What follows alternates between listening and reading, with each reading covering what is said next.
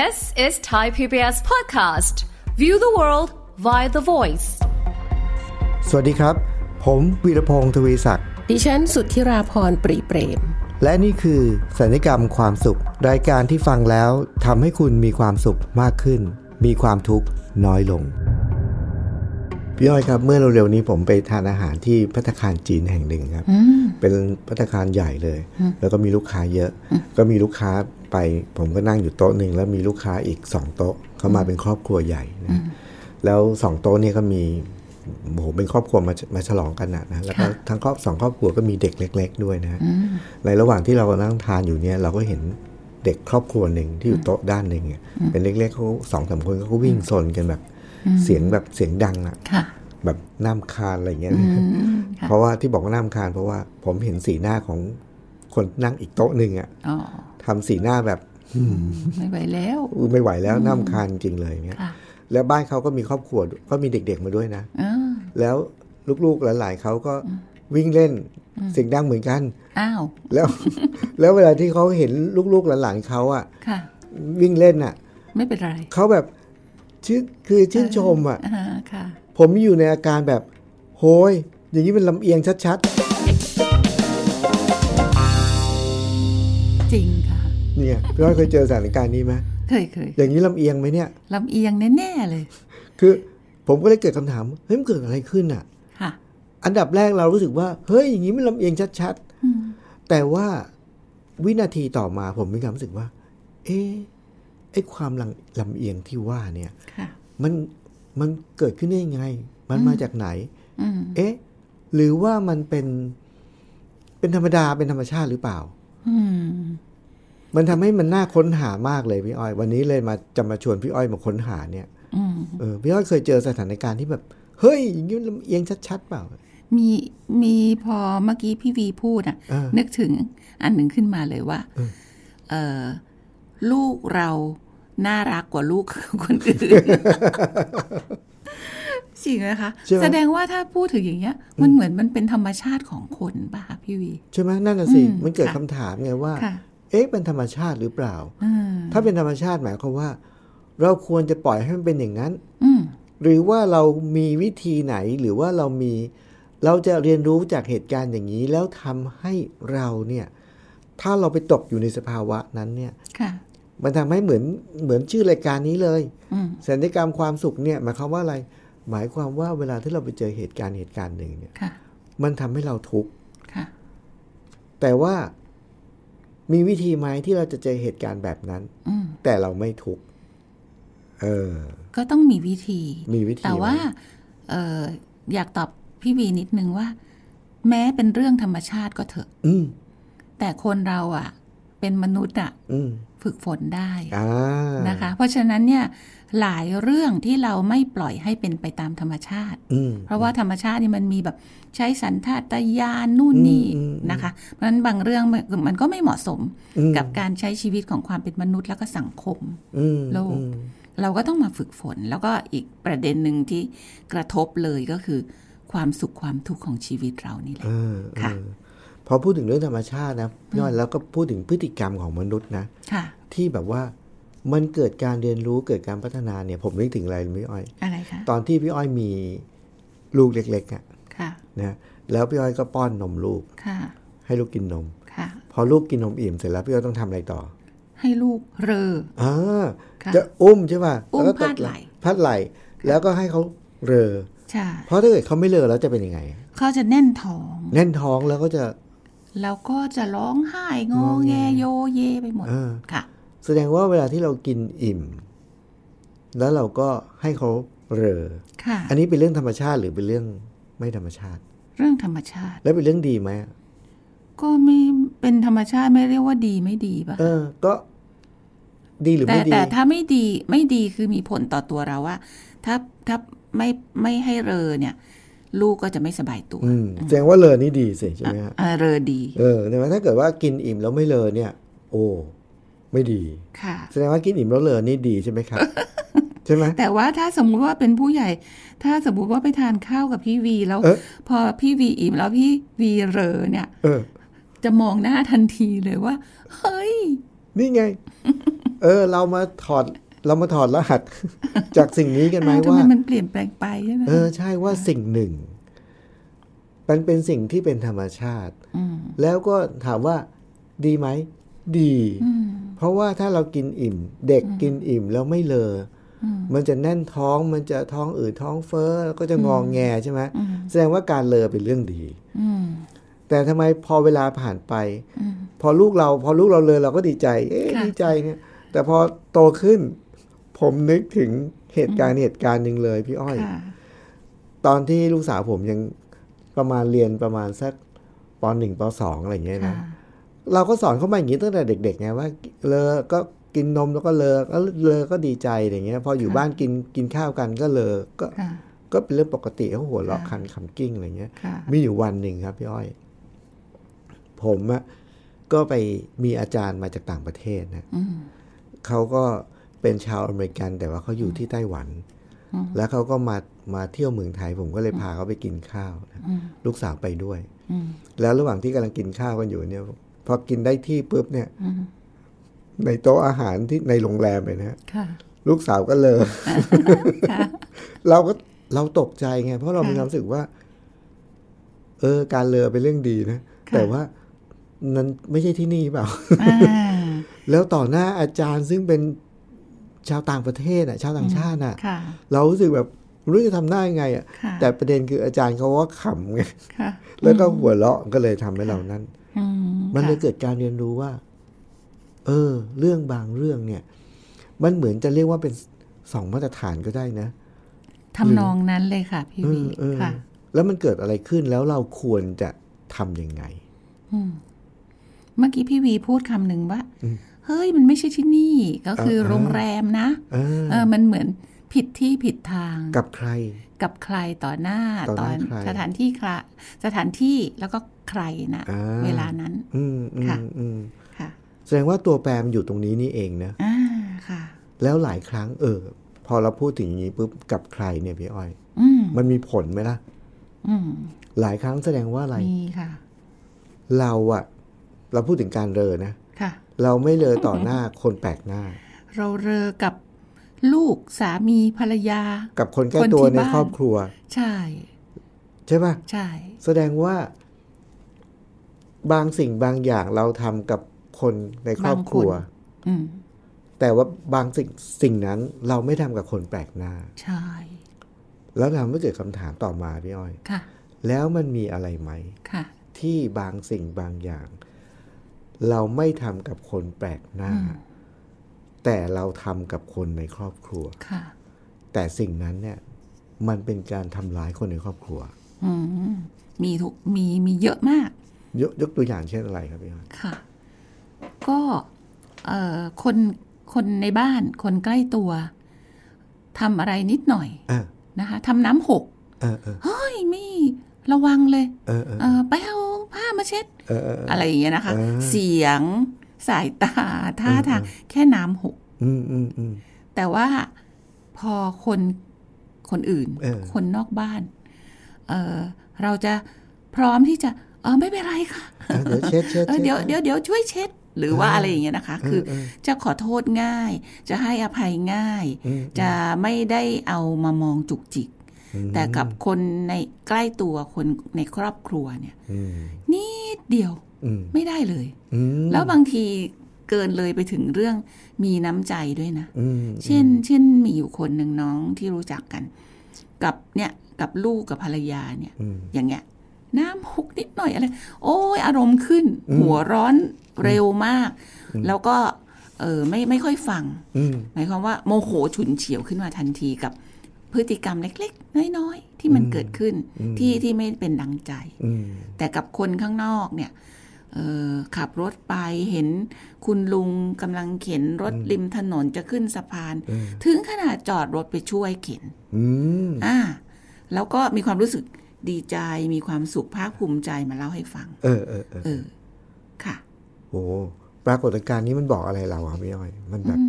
มันทำให้เราคิดเหมือนกันคุณผู้ฟังลองลองนึกไปด้วยนะว่าค่ะ ในชีวิตเรามีอะไรไหมที่เรื่องเดียวกันเลยนะค่ะเอาแบบยกตัวอย่างน้ำหกเนี่ยอืมน้ำหกต่อหน้าคนอื่นแล้วบอกไม่เป็นไร แต่ว่าน้ำหกในบ้านในบ้านเป็นเรื่องใหญ่ยอมไม่ได้ ใช่ใช่ยอมเอ้คำเนี้ยพี่วีดีมากเลยค่ะ เป็นเรื่องใหญ่ยอมไม่ได้จริง ๆ โกรธกันคือทะเลาะกันอะจากเออน้ำหกนิดเดียวเออเออเออแล้วก็เสียงเอ่อพฤติกรรมอะไรต่อต่ออะไรเนี่ยทำให้ทะเลาะ แล้วก็โกรธกันเป็นอาทิตย์อาทิตย์อืมเอาทีนี้แล้วคันนี้เรา อันนี้จะก็คือก็คือสองมาตรฐานแหละสองมาตรฐานค่ะ แต่ว่ามันจะเกิดมันเกิดขึ้นได้ยังไง มันเกิดขึ้นเพราะว่าคนกันเองเปล่า คือคือคิดว่าคำหนึ่งที่มันผุดขึ้นมาก็คือ เอ่อความเคยชินหรือเปล่าคะอืมอืมความความใกล้ชิดความเคยชิน ซึ่งพอเราเราอยู่ด้วยกันตลอดเวลาใช้เวลาด้วยกันเยอะๆเนี่ยอืมมันมันไม่มีความเกรงใจเออเออเกิดขึ้นเออพอไม่มีความเกรงใจเกิดขึ้นมีอะไรเกิดขึ้นมาปุ๊บปั๊บมันมันพุ่งไปเลยอะอืมอ่า มันก็เลยกลายเป็นเรื่องหยุมหยิมแล้วมีประเด็นไปหมดเลยเนี่ยอืมค่ะ แล้วผมเห็นอีกอีกอันหนึ่งครับพี่อ้อยเหตุที่มาแห่งสิ่งนี้นะอืมก็คือว่าจริง ๆ แล้วอะเราทุกคนเนี่ยเป็นเป็นแบบที่เราเป็นเนี่ยแหละ ค่ะ แต่ว่าเวลาเราอยู่ในที่สาธารณะเนี่ย เราจะไม่เป็นแบบที่เราเป็นแบบร้อยเปอร์เซ็นต์อืมเหมือนกับเราเรามีความระมัดระวังมากขึ้นอืมเราไม่ไม่อยากจะเสียภาพพจน์อะไรอย่างเงี้ยว่ะอืมใช่ไหมค่ะแต่ว่า เวลาที่เราอยู่ในบ้านเงี้ยค่ะมันเป็นที่ที่เราแบบโอ้ไม่ต้องกังวล ใช่ใช่เราก็ปล่อย แล้วความเป็นตัวเอง ความเป็นตัวตนที่แท้จริงอืมมันก็ออกมา อืมแต่พี่อ้อยกลับมองว่าไม่ยุติธรรมนะ เออ นั่นน่ะสิ เพราะว่าอย่างนี้ค่ะ คนที่ใกล้ตัวเรา คนในบ้านเราอะ่ะ เขาอะ่ะนอกจากจะต้องรับความเป็นตัวตนแท้ๆของเราเออที่เราจะทำโดยที่ว่า เออ ไม่ต้องเกรงอกเกรงใจอะไรเขาอะ่ะเออแล้วเรายังหงุดหงิดง่าย ยังแบบมีอะไรมองจุกจิกอืมแล้วก็ทำให้มีประเด็นปัญหากันน่ะอืมเออ ในขณะที่ออกไปข้างนอกอะคนไกลตัว กลายเป็นว่า เออ ไม่เป็นไรอะไรอย่างเงี้ย แล้วก็เอออะไรที่มันไม่เกิดเป็นปัญหาได้ก็ ก็ยอม อืมแต่ในบ้านไม่ยอม อืมพี่ว่าว่า เฮ้ย เขาต้องทนกลิ่นเรอหรือว่าทนเสียงเรอของเออเราอยู่แล้ว แล้วก็มีอีกหลายเรื่องที่อืมแบบอืมเป็นตัวเราเนี่ยที่เราไม่ไปทำสิ่งนั้นนอกบ้านอะอืมเขาอะต้องรับสิ่งนี้อยู่ละอืมเออ แล้วเรายังไปจูกจิกยุ้มยิ้มอะไรกับเขามากกว่าเฮ้ยไม่ยุติธรรมอะผมผมเจอวิธี ที่เราจะแก้สถานการณ์นี้วิธีหนึ่งแล้วพี่อ้อยอ๋อค่ะ ก็คือว่าถ้าเราตัดสินใจหรือว่าเราให้คุณค่ากับอะไร สักค่ะอย่างหนึ่งนะค่ะว่าสิ่งนั้นดีสิ่งนั้นถูกต้องเนี่ยนะค่ะเราจะต้องสม่ำเสมอ ต้องสม่ำเสมอ แล้วเราต้องเคารพสิ่งนั้นนะอืมแล้วสม่ำเสมอ เพราะอะไรเพราะว่าถ้าเราเชื่อในอะไรบางอย่างนะ แต่ว่าเฉพาะในบางเวลา แล้วเราไม่สม่ำเสมอเนี่ย ถึงเวลาแล้วมันจะมันเราจะควบคุมมันไม่ได้อะตัวอย่างที่ผมนึกถึงเพื่อจะได้เข้าใจอยากง่ายฟังๆนะตัก็วอคืย่าองใช่ตัวอย่างก็คือเวลาที่เรากินข้าวเนี่ยครับพี่อ้อย มีเพื่อนผมคนหนึ่งเขาเคยเล่าให้เขาเขาเขาเคยเล่าให้ผมฟังตอนที่เขาเป็นเด็กค่ะอยู่ที่บ้านเนี่ย ที่บ้านเขาเวลากินข้าวเนี่ยเขาก็กินข้าวปกตินะเราก็กินอาหารเนี่ยกินในครอบครัวปกติเนี่ย เราจะเราจะไม่ใช่ช้อนกลาง ปกติอยู่ที่บ้านอะค่ะค่ะค่ะแต่ว่ามีอยู่วันหนึ่งครับ คุณพ่อเขามีแขกมากินข้าวที่บ้านนะอือฮึค่ะอ๋อพอมีแขกมาปุ๊บเขาก็ใช้ช้อนกลางครับค่ะแล้วความที่เพื่อนผมอะตอนนั้นเป็นเด็กอ๋อแล้วเขาก็กินตักเลยข้าว แล้วไม่ตักฮะตักเลยนี่ไม่เท่าไหร่ฮะอืมเขาถามอืมถามในวงกินข้าวว่าอ๋อคุณพ่อขาค่ะ ปกติเราไม่เห็นต้องใช้ช้อนกลางเลยอ๋อโอ้โหค่ะผมว่าเคสนี้เป็นเคสที่ดีมากนะ เพราะว่าเด็กเขาซื่อไง ค่ะ ใช่ ผมก็เลยคิดว่า อ๋อ ถ้าเราไม่อยากจะเกิดสถานการณ์แบบนี้นะพี่อ้อย ค่ะ ถ้าเราเชื่อว่าทำไม เวลาที่เรากินข้าวกับคนอื่นต้องใช้ช้อนกลาง และเราเชื่อในใน ประโยชน์หรือคุณค่าของการใช้ช้อนกลางอืมเราก็ต้องปฏิบัติแบบนั้นในชีวิตให้เป็นปกติด้วยอืมงั้นงั้นเดี๋ยวเอ่อถามพี่วีนิดนึงอืมนะคะ พอดีมันมีเคสที่ที่เห็นภาพสองภาพแตกต่างกัน มันจะเข้ากรณีที่พี่วีเล่าตรงนี้หรือเปล่าอ่าไม่แน่ใจอ่าอ่านะคะ เป็นบ้านสามบ้านค่ะอืมสองบ้านแรกเนี่ย ภรรยาเป็นคนทำงานอืม หาเงิน เลี้ยงครอบครัวอืมสามีอยู่บ้านเฉยอืมๆแล้วภรรยาก็ออกไปทำงานเนี่ยปกติอะไรอย่างเงี้ยนะคะอืมอืมอืมเออแล้วก็เขาก็เหมือนยอมรับอะว่าเขาต้องเป็นคนทำงานหาเงินอืมอืมอีกบ้านหนึ่งบ้านที่สามฮะสามีทำงานหาเงิน ไม่กินเหล้าไม่สูบบุหรี่ไม่เที่ยวอืมไม่ฟุ่มเฟือย ไม่เล่นการพนันอืม แต่ว่าภรรยาก็จะแบบอาอ๋อสามีเขาอาจจะขี้บ่นนิดนึงอ่าภรรยาก็จะแบบหูยหงุดหงิดขึ้นมาเลย กับเออเออเสียงบ่นของสามีเออเออในขณะที่สองบ้านแรกเออสามีไม่ทำงานเลยเออไม่มีเงินเข้าบ้านเลยเออภรรยาต้องทำเออเออก็เลยมองว่า เอ้ยแบบเนี่ยก็คือสองมาตรฐานตรงเนี้ยมันเข้าสู่กรณีที่ว่า เออต้องต้องมองเห็นอะไรเหรอ มันถึงทำให้สองสามบ้านนี้แตกต่างกันอ่าโหผมพอพี่อ้อยเล่านี่มันตรงกับที่เราบอกเลยพี่อ้อยอ๋อค่ะ คือคำว่าอะไรเลยไหมในสมัยก่อนที่ผมเรียนวิชาวิชาหนึ่งวิชาสังคมเนี่ยมันมีคำค่ะคำหนึ่งที่เราได้ยินเป็นครั้งแรกค่ะแล้วอาจอาจารย์ก็อธิบายคือคำว่า วิชาสังคมนะมันจะมีคำว่านอมฮะอ๋อนอมค่ะนอมในเอ่อ N O R M นอมนอมถ้าเกิดว่านั่นก็คือมันก็เป็นคำเดียวกับคำว่า normal นั่นแหละอืมเออ ก็คือมาตรฐานกลางของสังคมอะอืมมาตรฐานกลางของสังคม เพราะว่าถ้าเรามีการเปรียบเทียบค่ะระหว่างบ้านนั้นกับบ้านนี้ ครอบครัวนั้นกับครอบครัวนี้ คนนั้นกับคนนี้อืมแน่นอนเลยครับพี่อ้อย ถ้ามีความการเปรียบเทียบอืมมันจะต้องไม่เหมือนกันอืม พอไม่เหมือนกันปุ๊บเราก็จะถามว่า อันไหนถูกอันไหนผิด อันไหนดีอันไหน อันไหนใช่ อันไหนไม่ใช่ค่ะเราไม่มีทางตัดสินได้เลย แต่ว่า ซึ่งตัวแปรในการตัดสินมันยากกว่านั้นเยอะอืมแต่ว่าสิ่งที่จะช่วยในการตัดสินคืออะไรรู้ไหมค่ะคือคำว่านอมไงมาตรฐานกลางๆของสังคมรวมอ๋อค่ะๆอย่างเมื่อกี้นี่ที่พ่อยเล่าให้ฟังสามครอบครัวเนี่ยค่ะ ถ้ามาตรฐานของสังคมรวมๆนะอืมสองครอบครัวแรกเราก็มองว่าแปลกแล้วแปลกแต่ว่าภรรยาเขาไม่ก็ไม่มีปัญหาอะไรเออนะเพราะว่าเขาไม่บ่นไงโอ้ยแค่ไม่บ่นหมายถึงสามีไม่บ่นเออนะคะใช่ เพราะว่าประเด็นของครอบครัวที่สามเนี่ย